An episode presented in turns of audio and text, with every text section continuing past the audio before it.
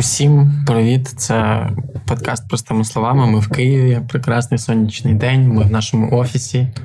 Я щойно ходив, підливав квіти. Це іронія, якщо що, на всякий на всякий випадок.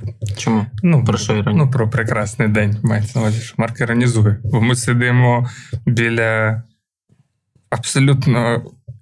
Я не знаю, слово виснажений, це, мабуть, дуже м'яке слово. Ні, це вже наступна фаза, коли виснажився, потім помер і потім засох. Оце так вазонок виглядає наш в офісі. Да, Ми сюди вперше зайшли за. Я тут вперше за 4 місяці. Е... Тут взагалі, я так зрозумів, людина перший раз за 4 місяці. Ні, я думаю, що тут бували люди за цей час. І не полили е, нічого вони не піднімалося ну, на третій поверх. Словом, у нас всі рослини, більшість рослин, крім кактусів, е, в офісі пов'яли, е, і я намагався їх щойно врятувати. Е, ми думали про що з Ілею говорити е, в сьогоднішньому епізоді. Різні ідеї були, але перед зустрічю з Ілею я дві новини встиг прочитати. Навіть ну я якби тих, які хотів би я виокремити, саме дві прочитати, я встиг набагато більше. Перша новина це те, що Дмитро Кулеба, міністр закордонних справ України, заявив сьогодні, що Україна в разі успіху е, в бою за за Донбас е, буде е, ну, готується до деокупації інших і деокупації і повернення собі інших регіонів України. Ми так встигли кількома словами теж перекинутися з Андрієм з приводу цієї новини, і швидше це ймовірно це говорить про про успіхи України, яка тяжіє більше до перемоги. А, І знову ж таки озброєння стає більше. Андрій Баштовим. Андрій Баштовий, так. Головний людини читач. Так. Твої думки не читають. Та Україна швидше, типу, ну, отримує озброєння, зброї стає більше, можливостей стає більше наступальних. Тобто нас спершу розглядали як партизани і давали нам е, різну мобільну зброю, якою можна з кущів пуляти по танкам і так далі. Зараз mm. вже потім оборонна, а тепер вже наступальна.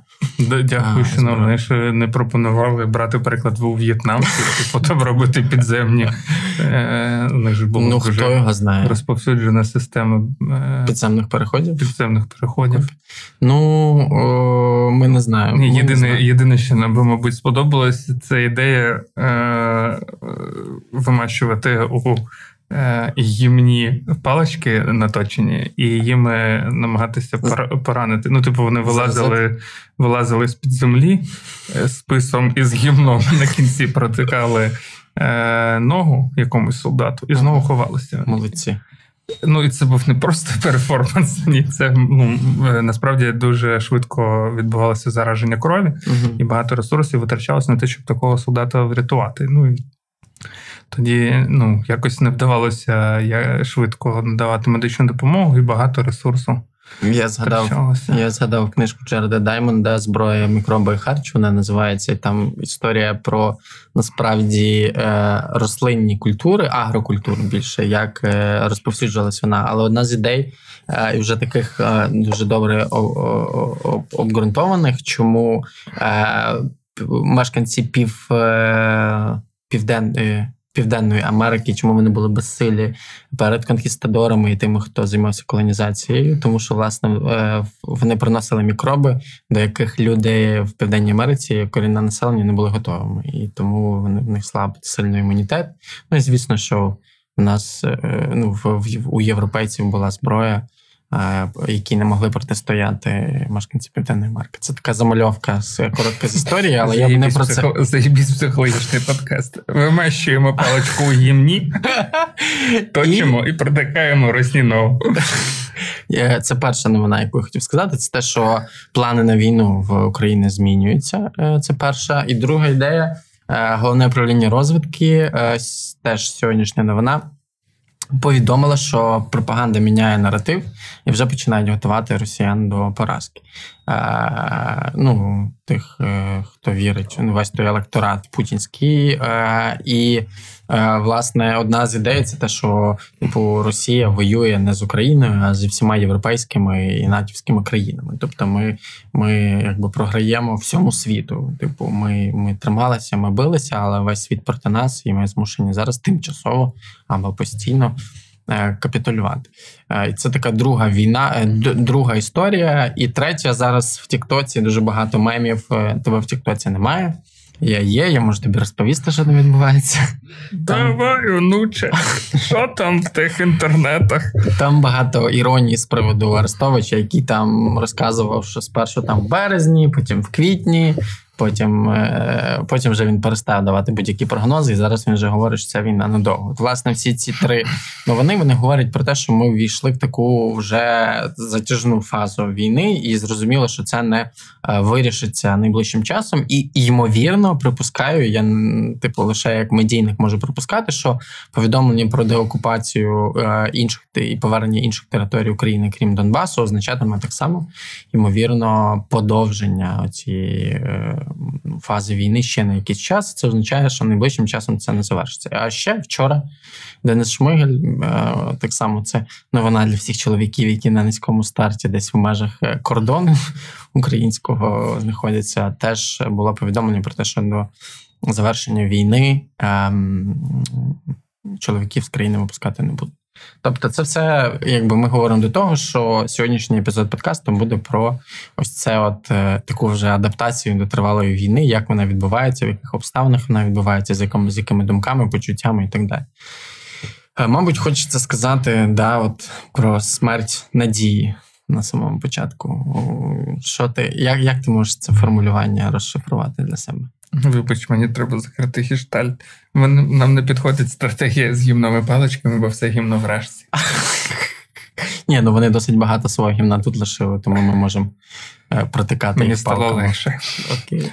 Психотерапевт, якого ми заслужили, так? Окей, да. Смерть е,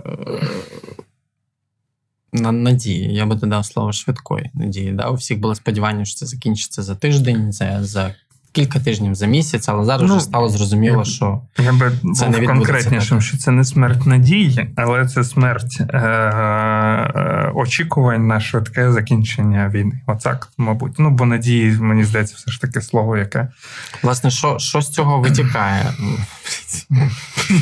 те, що залишилося в рашці.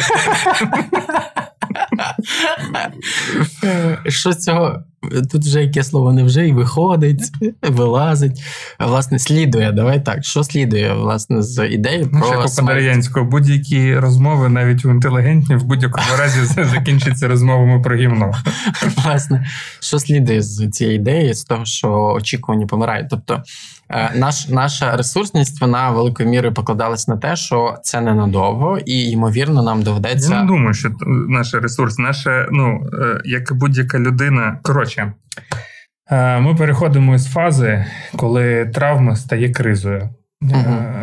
Пояснюю. Тобто було боляче, а зараз це вже впливає на спосіб життя. Ми про це говорили трохи, але ну ми казали, що травма, травма це що? Це якщо коротко нагадує, це коли щось трапляється, що значно більше за наші можливості це осмислити, витримати, пережити, бла бла бла. Психотравма.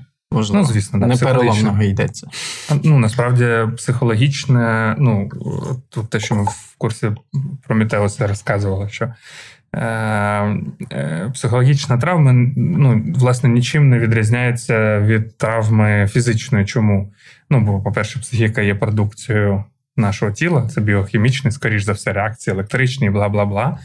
Е, ну, ми не ну, поки не маємо інших е, Даних. даних. Типу, ніхто з того світу не повертався і не казав: а ні.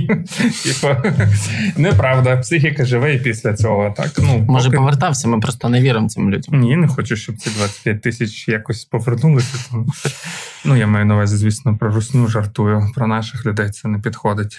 Е, ну, коротше, Обсяги більше, ніж можливість пережити. так, ну і насправді ж фізична травма так само е, працює. У нас є якийсь запас міцності в нашого тіла, в нашої шкіри, е, в наших кісток, і все, що у вигляді інформації, як кінетична енергія, впливає на наше тіло і занадто більше, ніж запас міцності, є для нас травматичним. Я, я е, поспішаю не погодитися з тобою. Прям дуже поспішаю. Як на потяг. Е, не погодитися з тобою, бо мені здається, е, Давай. як е, мені здається, що етап кризи, Нарешті ми в вже- нас конфлікт. давайте полемізувати. Ні, мені як мені здається, навпаки, те, що я спостерігаю зі свого контексту, багато людей починають щось робити. Тобто, ця криза вже для них, ну, мабуть. На фазі майже завершення. Ну, я маю на увазі, це так Ні. може в моменті здаватися. Люди вже починають щось робити. Такі, ну давай планувати хоча б тиждень, давай планувати хоча б там кілька днів. Окей, тоді давай ще раз дамо визначення терміну криза, щоб Ну, давай. Ну, от я хотів це просто цю думку не встиг завершити. От травма це оце, коли щось на нас вплинуло, що значно більше, ніж ми можемо витримати. На рівні фізичного тіла це вантажівка в'їхала в людину, і це травми. А якщо її отак от зробили, типу, потикали пальцем. е, Головне, щоб не палкою з гівном. Головне, щоб не палкою з гімном, бо там, там, там травми несумісні з життям. Е, ну, е, то людина отримує травму. Якщо це просто там, не знаю, зашиб або сі, ну, сінці, ми ж кажемо, там не знаю, вдарився, отримав сінець. Це, це ж не травма. Травма це занадто більше. От те, що Вигоцький називав зоною найближчого розвитку, це що? Це оцей е, люфт е, між травматичним досвідом і зоною комфорту, от посередині. Типу, е, сісти за руль е, в перший раз в житті і поїхати по автомагістралі це травматичний досвід, бо він занадто. Е, А, ну і ще він пов'язаний з ризиком для життя. Це вже шоковий, це зона шокового досвіду.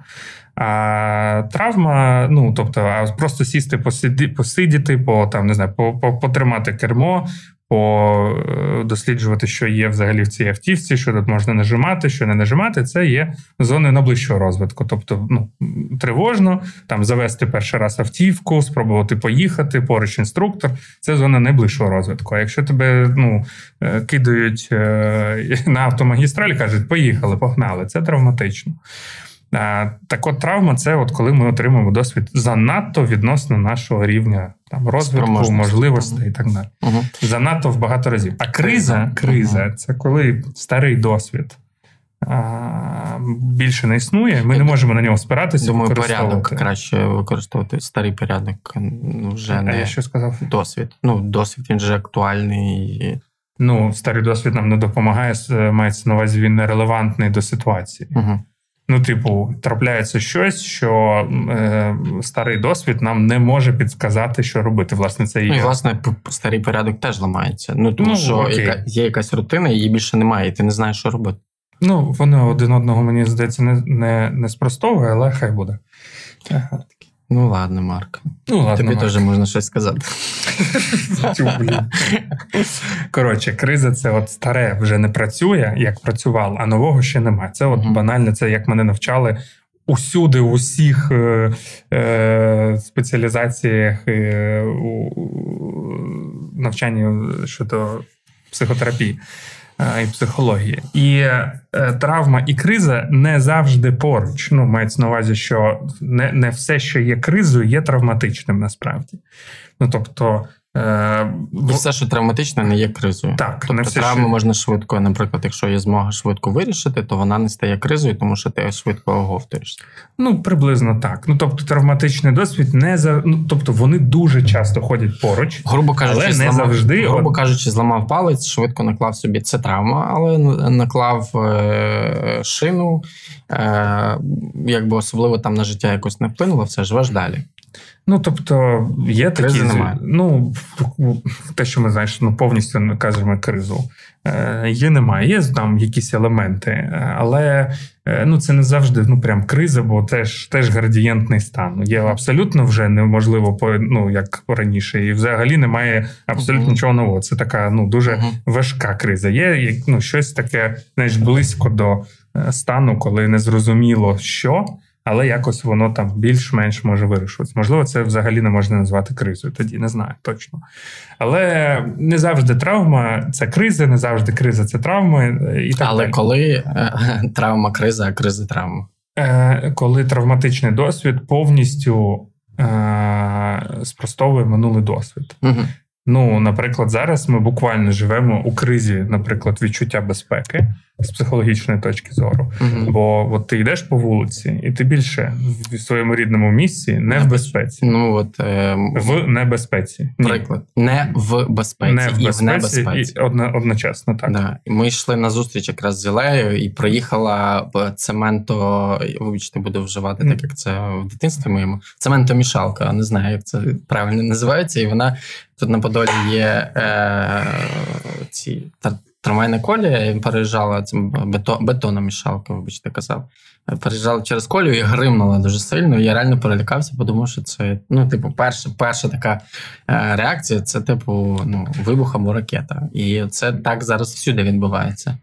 Е, така от, Ну і це криза безпеки. Це от те, що, наприклад, відбувається з людьми, коли людина виявляє, що їй зрадили. Мгм. Да? Для в її досвіді це щось неможливе. Як з ним тепер жити? Це травматично, але це також і е, відкриває кризу, стан кризи. Коли а як мені ну тепер довіряти? Це криза довіри називається. От тобі приклад, коли травма, ну тобто, коли людина опиняється у стані там відчуття зради і так далі, також опиняється і в стані кризи, кризи довіри.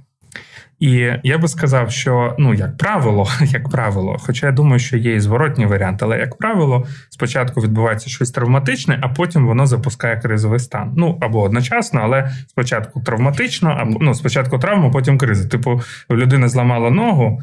е, Спочатку ну, вона цим всім шокована, і тільки після там десь приблизно якогось моменту, коли вона трохи оговтується, вона розуміє, що її життя змінилося. Бо, типу, наприклад, ну тепер їй треба більше Соф... допомоги. Софтбол вже не пограє. Ну, типу того, да, бо що тепер є якісь обмеження, з якими тепер треба навчитися жити.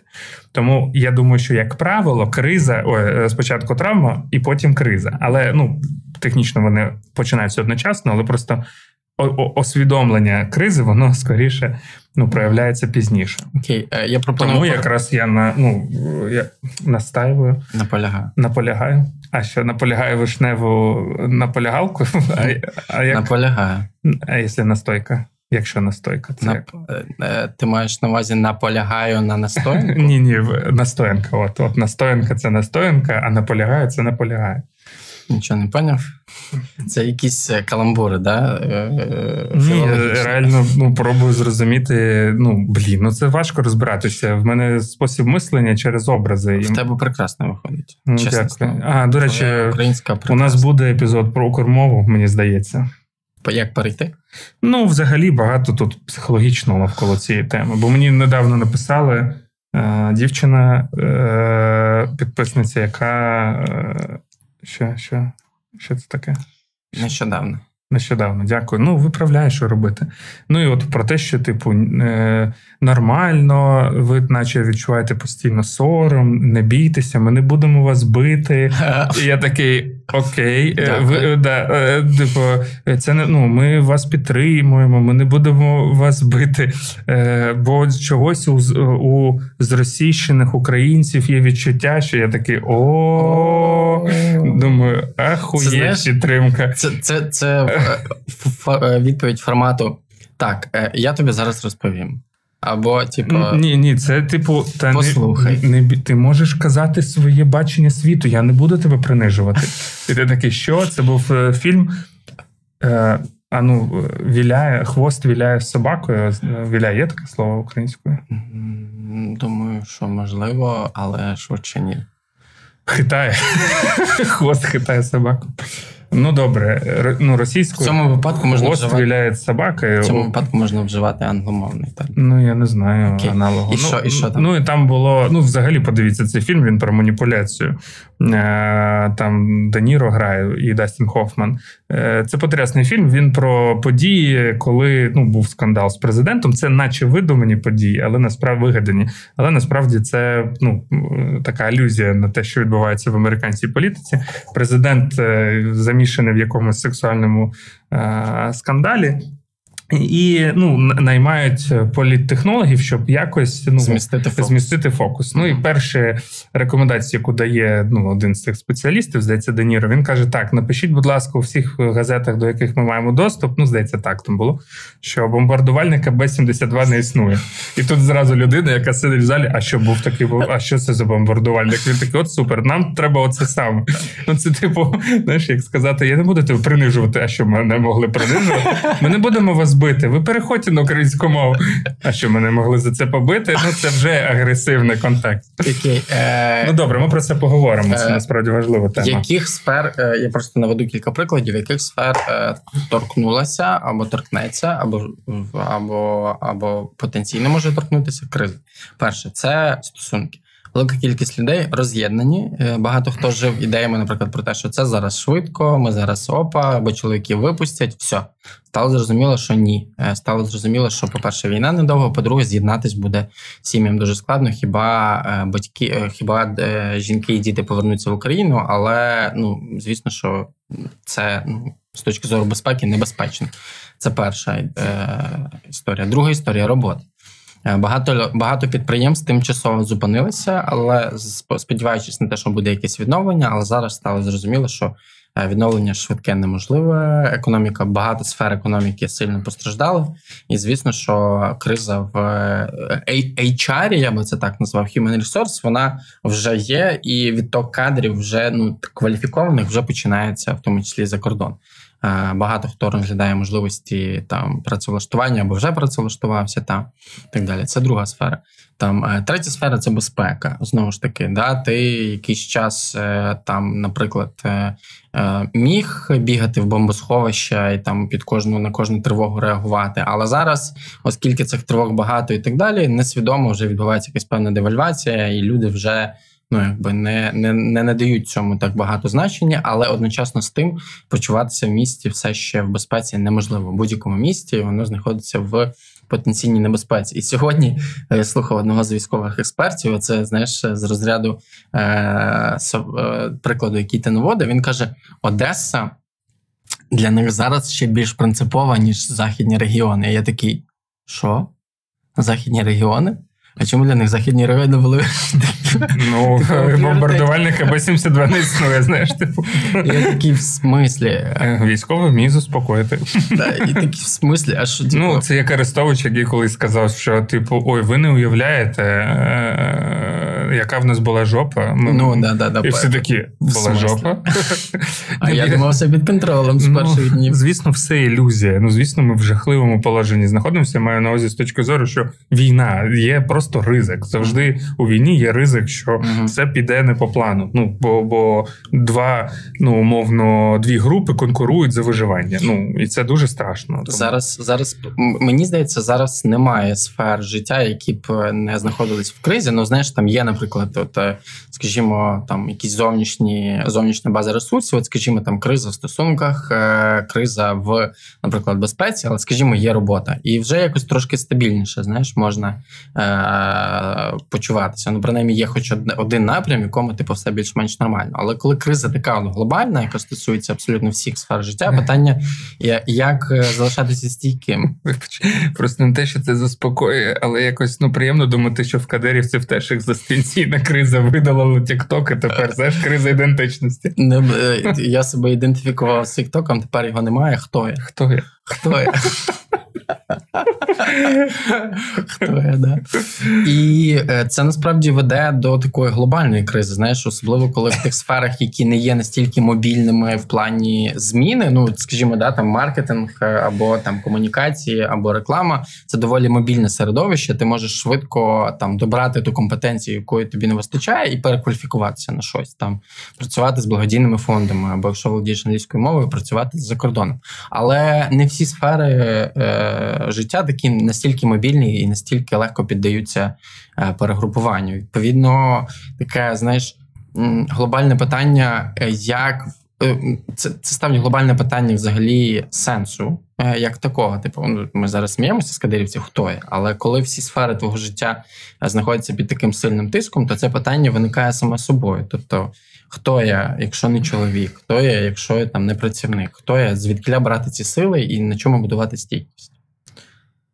Ти мене питаєш? Я, і- гарно поставлено питання, знаєш, людина. Так що, е, так як криза проходиться? Е, Питання, е, як будувати стійкість в нестійкому середовищі тоді, там, де криза це новий порядок. Та у нас нема шансів, все, жопа. Тобі подобається, ти відповідай. Наш подкаст дає надію. Давай, можливо, хоч щось постараємось зробити. Ні, ну я, звісно, жартую. Справа в тому, що взагалі тема кризи, а я терапевт, який працює з кризами. В мене є і Дякую за 316 нагадування. Ну, я насправді ну, якраз беруся за голову, бо мені здається, що те, що зараз відбувається, досить мене, ну, буду чесно, лякає, бо я теж в кризі, ну, як і всі. Я інсайдер цього досвіду. Але е, ну, просто чому мені ця тема, вона мені здається важливою, щоб про неї говорити, і мені не подобається про неї говорити, тому що взагалі робота з кризою це, як правило, взагалі не те, що люди очікують. Тому е, говорити про кризу і говорити так, як хочеться, прямо, а я буду тільки так, бо в мене немає іншого вибору.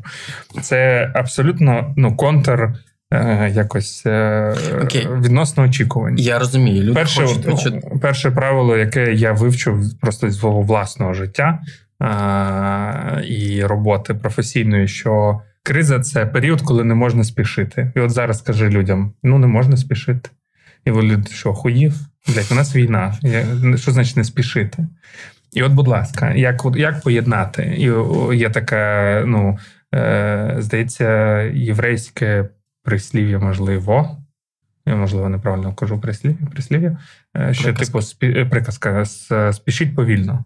Е, і, і, ну, типу, це оксюморон. Ну, е, і насправді це важливо, бо зараз люди, ну, бо як це працює? Люди. Ну, по-перше, я вже кажу, е, стадія орієнтації відбулася, і ми більш-менш вийшли із фази шоку і орієнтації. Ну тобто, коли взагалі ніхрена не ясно, тепер більш-менш ясно.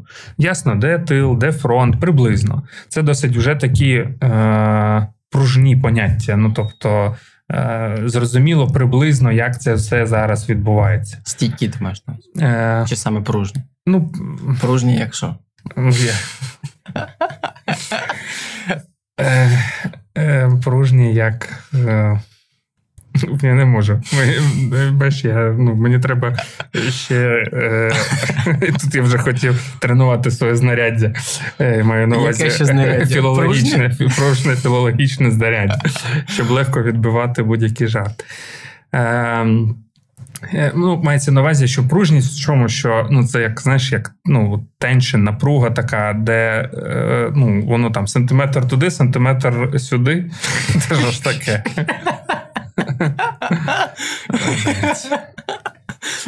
Сьогодні я, сьогодні я вразливий. Ну, тобто, це, це перестало бути е, абсолютно, е, ну, абсолютно невідомістю, тривогою. Типу, коли ти абсолютно не знаєш, що, де, коли, як. Ну, це от перші дні у Києві, наприклад, я пам'ятаю саме такими. Ну, коли ти такий. Типу, отут новина, що їде танк по, по болоні російській і приїжджає вантажівку з людиною. А тут десь ти чуєш гелікоптер, і тобі здається, що ворог усюди, ну в якомусь сенсі. Ну так, да, катастрофізація. Ну, абсолютна втрата, і це дезорієнтація, абсолютно. І, е, стадія орієнтації це коли ага, ворог он там, приблизно зрозуміло де. Мгм. Е, ну точно зрозуміло, що він вже зараз не в Бучі, там, і, е, але зрозуміло, що він десь там, е, там захоплює Попасної або намагається захопити. Е, ну, тобто, зрозуміла лінія фронту, хоча б як мінімум це. І це стадія орієнтації. Е, В неї є і гарні е, ну, частини ну, гар- гарних новин, і поганих. Гарні новини, що стає легше психологічно, бо ну, люди взагалі тяготіють до, до, до розуміння того, що відбувається. Ми хочемо розуміти, усвідомлювати, ну щоб і, і нам легше від цього.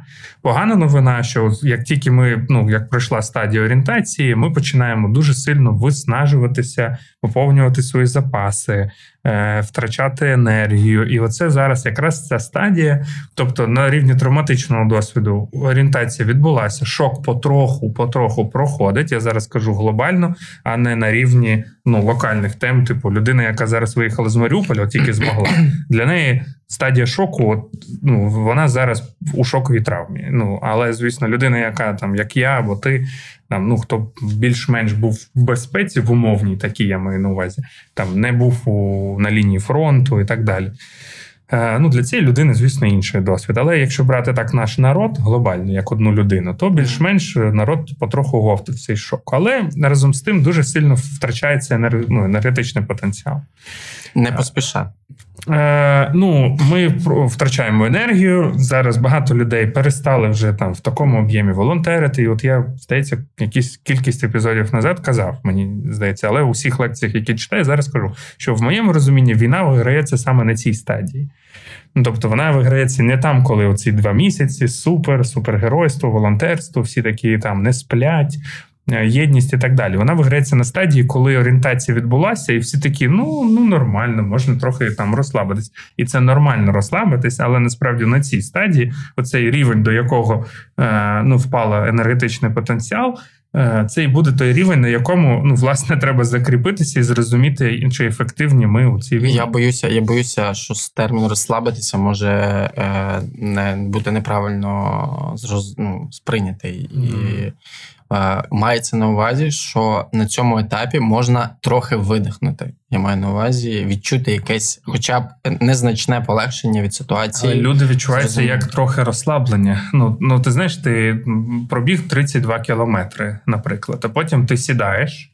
І що з тобою відбувається? Ну, всі м'язи починають е, намагатися саме розслабитися технічно. Е, ну, ми можемо, звісно, сказати, видихнути. І я і кажу, що насправді тут саме стрьомне ну, для всього контексту. Е, От тепер це звучить ясно. Ну добре. Ну, типу, ти після марафону сідаєш і все. От е, і, і що ти можеш? Якщо щось ще можеш, супер. Марафон 42. Ну, Ти 10 кілометрів щойно не добіг. Добре, півмарафон плюс трошки. Плюс 10 км. Плюс 10 км. Окей. Е, Не поспішати для того, щоб е, не забрати в майбутнє проблеми, які є зараз.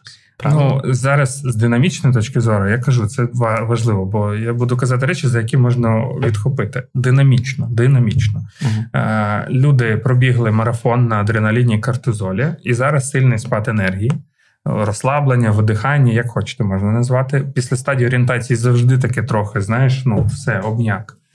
Е, ну, Це, власне, є в основі, лежить в основі ПТСР, тобто посттравматична реакція, коли стрес закінчився, і людину Догнав. відпускає, але й доганяє. Угу. Е, І Е, ну, власне, ми і знаходимо себе в кризовому стані. Немає енергії щось робити, незрозуміло, власне, що робити. І такі конвульсії між ну, намагатися робити що зрозуміло, відсутністю енергії, відсутністю ну, власне напрямку. Ти знаєш? І коли е, конвульсії, оці такі психологічні продовжуються, насправді, коли от, працюєш з кризою у. у у психотерапії, то це от лише початок, можна сказати, кризи як такої. Це навіть ще не усвідомлення її. Я згадав такий приклад з е, практики своєї терапевтичної. Е, я пам'ятаю дуже добрий епізод, коли я хотів зрозуміти, як зрозуміти, чого я хочу. Знаєш, така така, типу, екзистенційна криза, от, типу, чого я хочу. І для мене було дуже великим. Таким спершу роздратуванням, але потім але згодом великим осяянням ідея е, моєї терапевтки живи, поки не відчуєш, е, що ти чогось хочеш. І це було таким.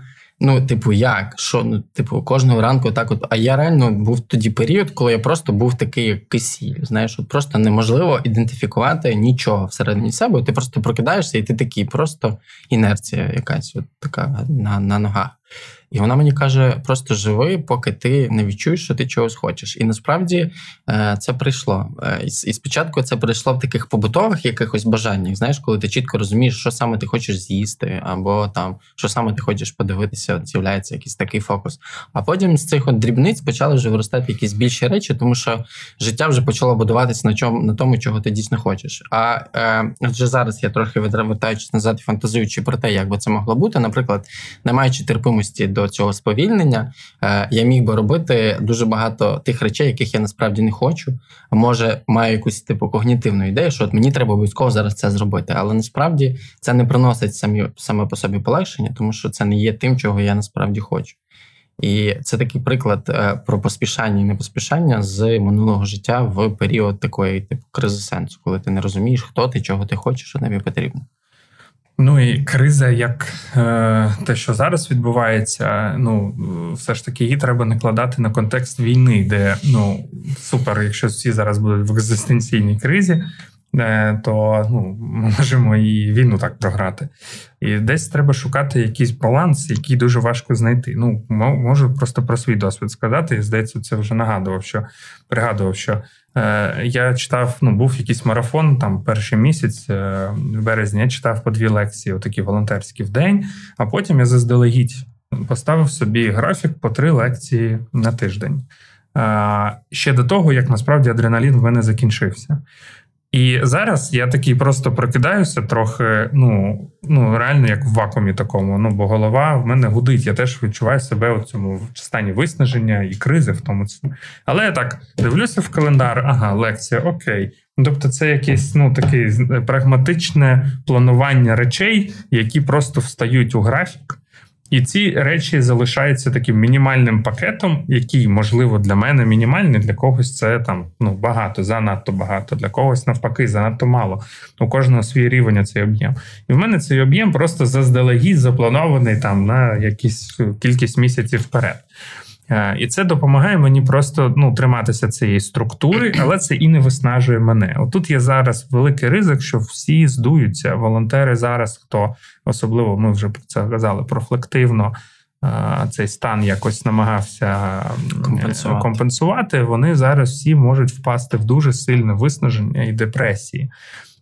Тим більше, тим більше, що важливо що ну якраз оце починається кризова ну, розуміння, що це криза, а не травма. Ну тобто, вже тобто, це все ще травматичний ландшафт, але вже починається усвідомлення кризового стану. Тобто, чи правильно я зрозумів? Тобто, перше правило кризи не поспішати, але е, разом з тим рутина побудована є важливою для підтримки. Просто розумієш, якби ми ну давай так, от беремо, вириваємо все із контексту і кажемо, що ми переміщаємося в терапевтичний кабінет онлайн або офлайн, і от я говорю з людиною про це. А, Моя підтримка була б в тому, щоб е, ну і ми беремо, що це не війна, просто от кризовий стан людини кризи ідентичності і так далі. То перше, що я робив, це я уповільнював би процеси. Ну тобто я підтримував людину в уповільненні, і власне це є ядро. Треба дійти до точки, де енергія не витрачається у ці конвульсії, спроби відтворити досвід, який вже неможливо відтворити. Це якщо хочеш трохи змиритися з тим, що ну ти отак екзистенційно, це така екзистенційна тема смерті, бо ну смерть минулого, ну от в такому вигляді, яким він був.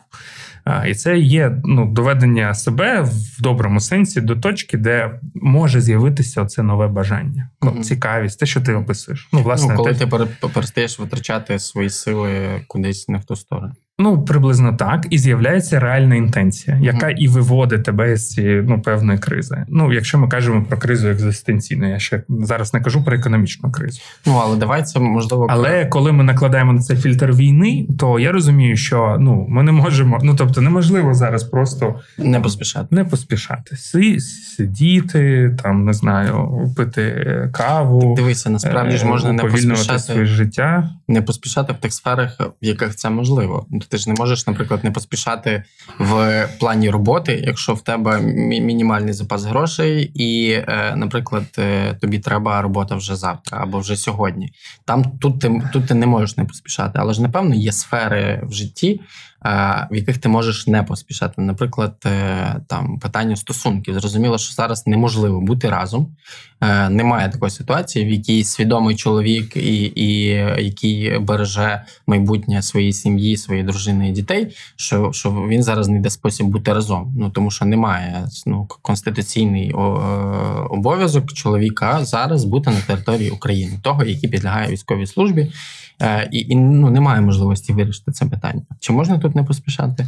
Ну, от ми приходимо до цієї мудрості єврейської, поспішай повільно. От що це От, мається от на тут увазі? ми можемо не поспішати, наприклад, не вирішувати і ухвалити, наприклад, е, для себе внутрішнє рішення або навіть проговорити його з сім'єю про те, що зараз ми це не можемо вирішити. Ми можемо запланувати, наприклад, якийсь яку ну якусь нагоду, на не знаю, можливо, ви приїдете кудись там, якесь закарпатське містечко чи село поруч з кордоном. і Ми там зможемо побачитись якийсь час, типу, провести разом. Але отак, от будувати життя повноцінно, там де ми робимо ремонт, заводимо котів, їздимо у відпустку. Зараз це ну, це, це неможливо. І поспішати це вирішити, мені здається, це даремне витрачання сил. Можна Ну, знайти з- сфери там, де Ну, Це- Ну, взагалі, цей поінт е, не поспішати мається на увазі, що ну, якщо я втрачаю е, сенс. І він мені невідомий. Я, я, я насправді я думаю, що зараз більш функціональна криза, ніж екзистенційна. Екзистенційну кризу ми отримуємо після війни вже. Е, Ну, бо це новий пошук взагалі всього, то, ну, точок консенсусу внутрішнього, соціального і так далі. Хто я, що я тепер буду робити, хто я після війни і так далі. Хто я під час війни був. Ну, тобто, це, ну, це складні штуки. У мене вчора мама. А, е, запостила ну, з таким болісним текстом про мого пра- прадіда, е, дід Мітя. Він, е, ну, власне, от вона написала такий дуже дуже е, зворушливий текст. Ну, про те, що він, мабуть, би ну, був шокований, знаючи, що, ну, що зараз відбувається. Бо е, він був артилеристом, він отримав багато нагород під час війни, е, закінчив війну у е, званні е, лейтенанта. Е, Він отримував декілька поранень. Ну, коротше, ну, він був е, така людина серйозна. І він металург. І от е, вона ну, каже, що після війни, те, що вона знає, е, е, коли він е, повернувся назад, перед тим як знову. Ну, якось повернутися до життя, відчути себе іншою людиною. Він ну, металург дуже досвідчений. У нього є нагороди. До речі, саме у Дніпропетровську він отримував багато нагород за те, що піднімав. е, Він здається, здається, був директором заводу. Е, Підіймав металургію. Він декілька років е, грав в карти, пиячив і так далі. Ну і це був спосіб проживати травму після війни, бо це неможливо якось просто прожити. Ну бо це насправді, але це вже тема так ПТСР і так далі. Але це криза після війни. А зараз Це під час війни ми маємо кризу, ну тобто нашого стану, що минуле життя вже не працює, нового життя ще немає. І якщо брати рекомендацію е, не спішити, то я скоріш би за все так сказав, якщо коротко, не спішити витрачати сили на спроби а, відтворювати минулий досвід. Мгм. Ну, мається на увазі, якщо я, ну, типу, з усіх сил, типу, такий ні, я буду робити своє життя таким, як воно було. Е, То насправді ну, це битва проти ну, нового досвіду, який все рівно виграє. Ну, тобто, і тут буде витрачатися багато енергії на це. Дуже е, цікаво. Ну, зрозуміло, що я маю Да, на увазі? Да, да, я розумію. Оце не поспішати. Не поспішати мається на увазі, ну, типу, заповільнись і побач, де ти ну, б'єшся з е, вітря... вітряками. У мене е, є моя, була моя, і все ще лишається на сьогодні. Завтра моя улюблена квартира біля ботанічного саду. Мені здається, що я все, все життя її шукав, і в мене з нею пов'язана дуже особиста інтимна історія. У мене є оповідання в книжці, повість, е, оповідання все таки невеличке. Називається Уяви, що тут бузок. Там е, в цьому оповіданні син гуляє з мамою в ботанічному саду. Вони виходять на гірку. Цю таку хобіцьку, знаєш, і з гори цієї видно вікна кухні е, головного героя, тобто там, де вони живуть. Е, я це оповідання написав 4 роки тому, а 3 роки тому я знайшов е, квартиру, яку видно з ботанічного саду з цієї гірки. Тобто це така дуже символічна знахідка була для мене, і мама туди до мене приїжджала, ми там бузок ходили перевіряти і так далі. А зараз я мушу з цієї квартири поїхати. І для мене, коли я от е, перші тижні життя в Івано-Франківську, це теж моє рідне місто, але я дуже багато сил витрачав власне на те, що я не зможу жити так, як жив колись. Ну то ця, ця улюблена квартира, це от порядок, який в мене там був, е, там кав'ярня під боком, бібліотека величезна, яка зараз буде просто пилом припадати е, там в. Іншому місці, всі ці речі вони робили мені дуже боляче. І навіть коли я вертався в Київ, я думав над тим, як мені буде взагалі туди вернутися. От прийти в дім, знаєш, з якого ти їхав, думаючи, що ти вернешся і повернеш собі цей порядок. І я приїхав, там всі речі, знаєш, кожна річ вона викликала якийсь свій сентимент. І я думав вирішити все це дуже швидко. Думав, там за два дні, знаєш, типу, от на там на емоціях все все перевести. І, Але зайшовши туди, я зрозумів, що мені потрібен час там. І от зараз, пробувши в тій Ну, квартирі, Це саме воно, потрібен час. е, пробувши в тій квартирі тиждень, ну тобто я так просто хотів дуже сильно швидко це все питання вирішити, але побувши в тій квартирі, е, вже зараз я виїжджаю з неї без цих емоцій всіх. Тобто я е, відчуваю, що цю сторінку я перегорнув. Тобто мені вдалося на фоні мені і моїй сім'ї, і, і моїй коханій дівчині вдалося побудувати хоча б ментально в своїй голові якийсь певний новий порядок, і так само з похибкою на те, що велика кількість речей в цьому порядку є невідомими.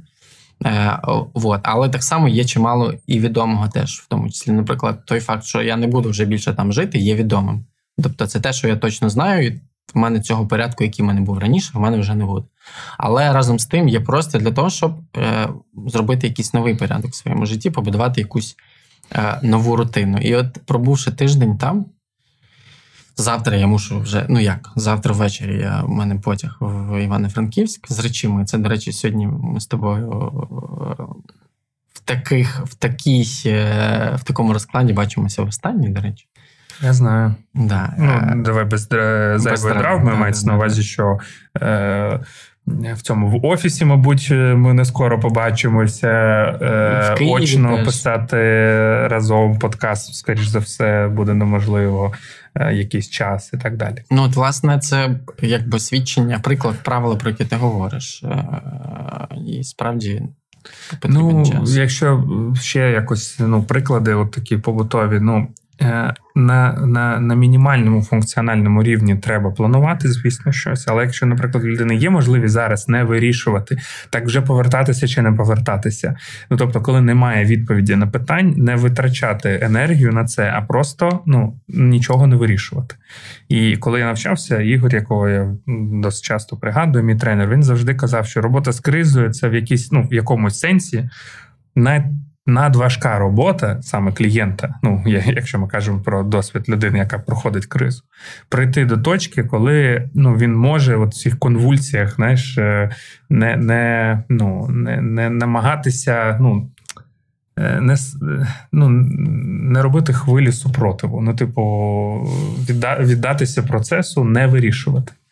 І, і це то- Толерантність до, до невідомого. до невідомого. І ну, в якомусь сенсі це єдине, що може насправді призводити до, ну, якщо ми кажемо тема смерті і життя, то переходити від теми смерті, я кажу зараз метафоричною стану, до теми життя. Ну, це, Я пам'ятаю.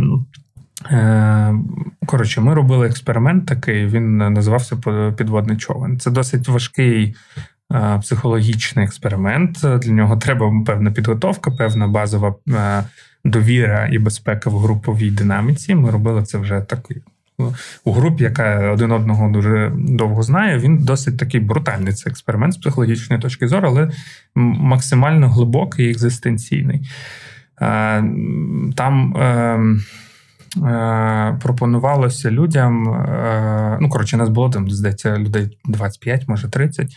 Е, Правило прості, дається 30 хвилин, і, ну, типу, е, початкові дані такі: є 5 аквалангів, е, підводний човен тоне, і от має група вирішити, хто власне буде жити, кому дістануться ці ну, 5 аквалангів. Я розумію, що ну я розумію, зараз може звучати це моральна дилема, так? Ну, це такий насправді ну, досить е, глибокий експеримент, в якому можна не приймати участь, але це таки про цікавість моделі. Як звісно, що якби таке трапилось насправді, і, мабуть, було інше. Але це питання дослідження. Це не намагатися себе, а так от як який. Ні, це просто цікаве дослідження себе. А, ну і там, коротше, ми групу прийшли до значить, до ідеї, що це має бути там жеребкування. П'ять людей, е, типу, отримали свої акваланги, покинули. І я пам'ятаю, що остання хвилина. е, І ну, тренер каже, що ну, типу, все остання хвилина, і от десь через хвилину ви ну, обов'язково е, ну, власне, закінчиться кисень, все. Ну, це смерть. І я пам'ятаю, що в якийсь момент я просто цьому досвіду віддався. Ну, типу, знаєш, я такий ну, відчув, що все, питання вирішено. Ну, тобто, я зробив зі свого боку ну, все, що хотів. Ні, ні, ні, я залишав. Ну, я був серед тих, хто залишився на човні.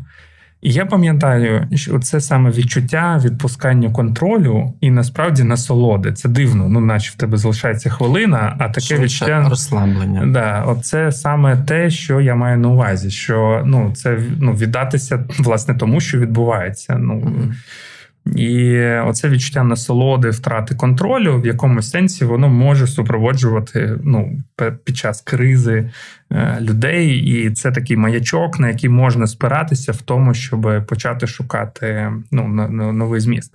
Ну і друге правило. Це скоріше, ну що ніколи криза не вирішується на тому рівні, на якому вона була створена. Це просто ну технічно і динамічно так. Це те, що Дереш, е, Любко Дереш, письменник, він якийсь період для мене був як е, старшим куз- він кузеном себе називає. Це український письменник, який значно раніше публікувався, ніж я. І ми з ним часто теж вели такі всякі бесіди, і він це називав квантовим стрибком. Тобто криза вирішується на іншому рівні, ніж на якому вона починалась. І, як правило, якщо це справді вирішення ситуації, то воно передбачає новий рівень свідомості.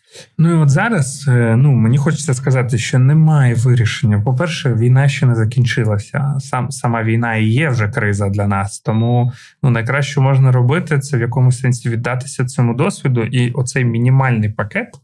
Е, Функціонального знаєш планування. Ну, типу, я точно знаю, що в мене є в календарі оці волонтерські лекції. Я знаю, скільки я можу, а, і все інше ну, мені невідомо. Я не розумію. В мене немає відповідей. А, але ну, цей мінімальний, ну, мінімальний, знаєш, ну, це резерв енергії. А, Який потроху ну, можна обмінювати, відновлювати, він закладений на багато часу вперед. Це те, що я точно знаю, ну, можна буде робити. І мені здається, саме тому я й кажу, що ну, це, звісно, моя суб'єктивна ідея, але саме це і є період, в якому війна виграється. Ну, мається на увазі, скільки у нас є у кожного і у цілої нації в цілому цієї, ну, цього резерву. Коли знаєш, 80 або там 90% життя воно не визначене, і лише 10% можуть бути там або 15 визначені. І я не знаю, в Сергія Притули там, наприклад, це мільйонні, е, ну там це не знаю, потіки з мільйонів гривень, можливості акумулювати цінності. Там е, у фонду Повернись живим, і у безлічі волонтерів. От сьогодні я читав у вас про. Е, Ну, команда, яка е, робить, е, яка готує обіди там по 15 тисяч обідів на день. Ну, тобто, можливість робити по 15 тисяч обідів на день майже безліч часу, це і є оцей мінімальний резерв. Ну і все інше не визначене. І саме це, мені здається, і виграє війну. Ну, типу, як багато ми можемо, відчуваючи невизначеність, генерувати. Угу. І чи, і чи буде це більше, ніж у нашого ворога? Якщо перекладати це на особистий контекст, тобто говорити вуще питанням життя однієї людини, то е, несвідомо завжди хочеться мати відповідь на запитання, що буде завтра. Знаєш, ну от ти, ти живеш сьогодні, і тобі особливо в період кризи хочеться знати, що буде завтра, на що можна опертися. І ці от речі, які ти кажеш, там дві лекції е, там в тиждень, або там звичай пити обов'язково якусь ранкову каву. Байдуже яку, байдуже де, але головне, щоб вона була і щоб цей ритуал там зберігався. Да? Там зустріч, е, якісь зустрічі, там робочі чи будь-які інші. Е, Це все будує рутину. Рутина є порядком, а порядок веде нас е, все-таки більше до спокою, ніж до неспокою. І е, насправді з таких от дрібниць, з того, що я встиг за собою помітити.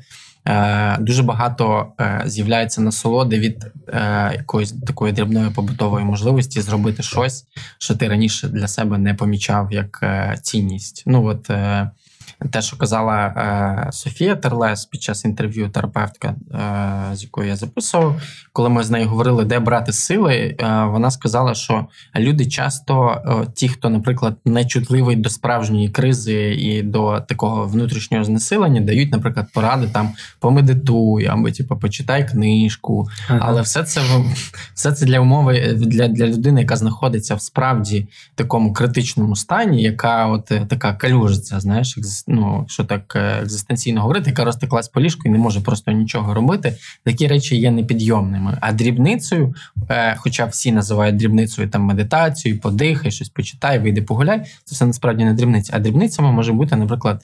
Ідея подякувати за щось, типу, змінити спосіб мислення з такого, типу, такого жертовного в бік е, людини, яка щось в своєму житті контролює. Ну тому що вдячність це ж все-таки про контроль більшою мірою. Із таких от дрібниць е, почати отримувати задоволення, яке по чуть-чуть, по чуть-чуть, по чуть-чуть буде акумулюватися, і врешті може призвести до такого навіть одного дня, в якому ти будеш почуватися, типу, окей, а цей один день він може народити.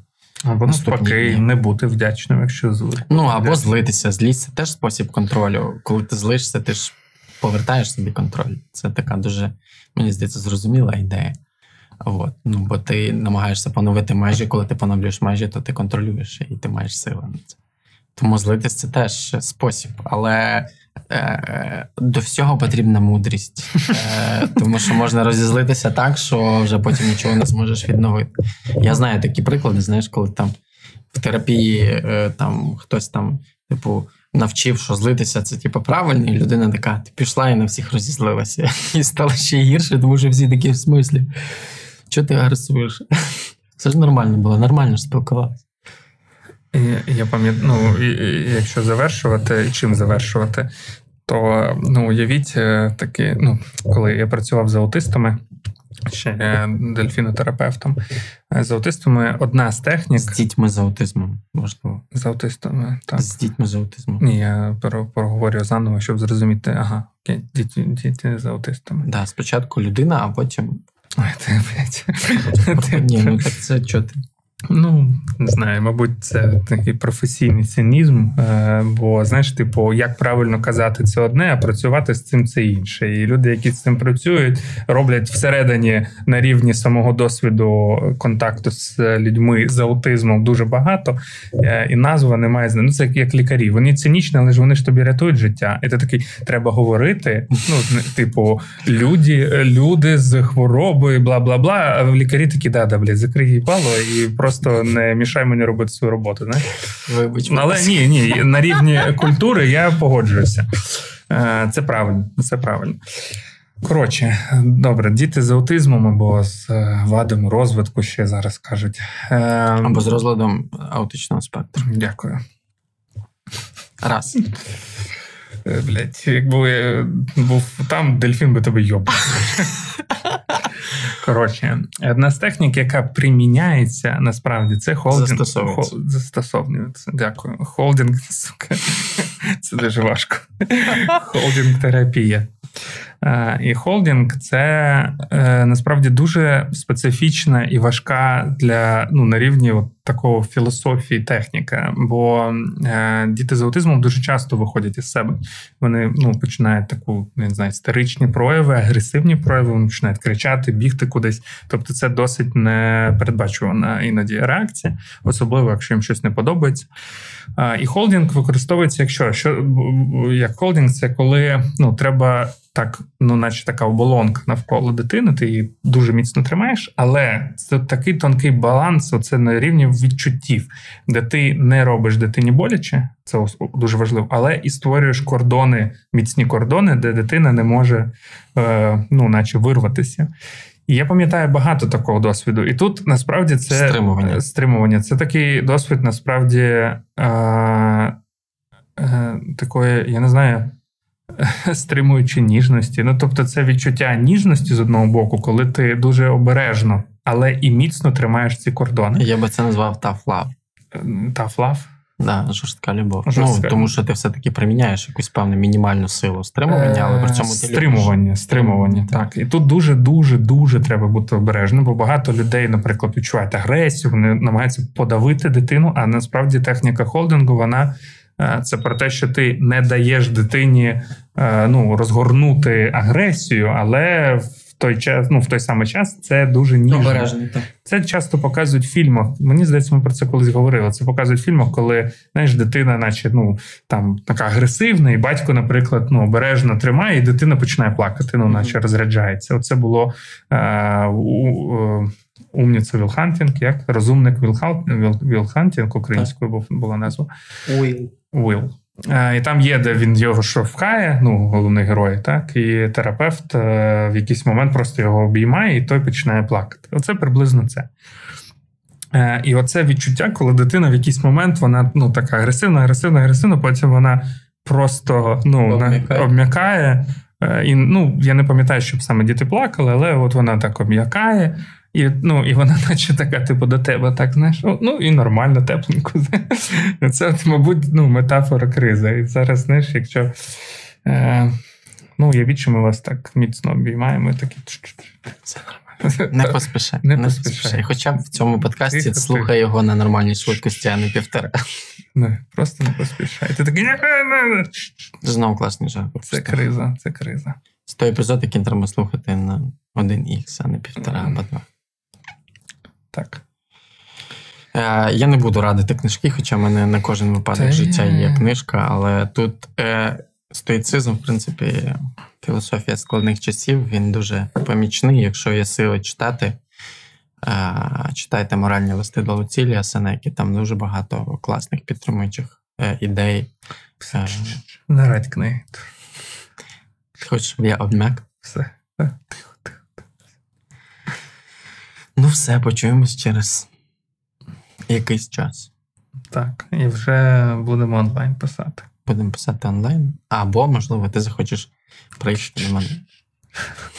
Ми не знаємо, що буде. Окей, ми не знаємо, що буде далі, але подкаст простими словами буде. буде. Це наш мінімальний пакет. Пока. Пока.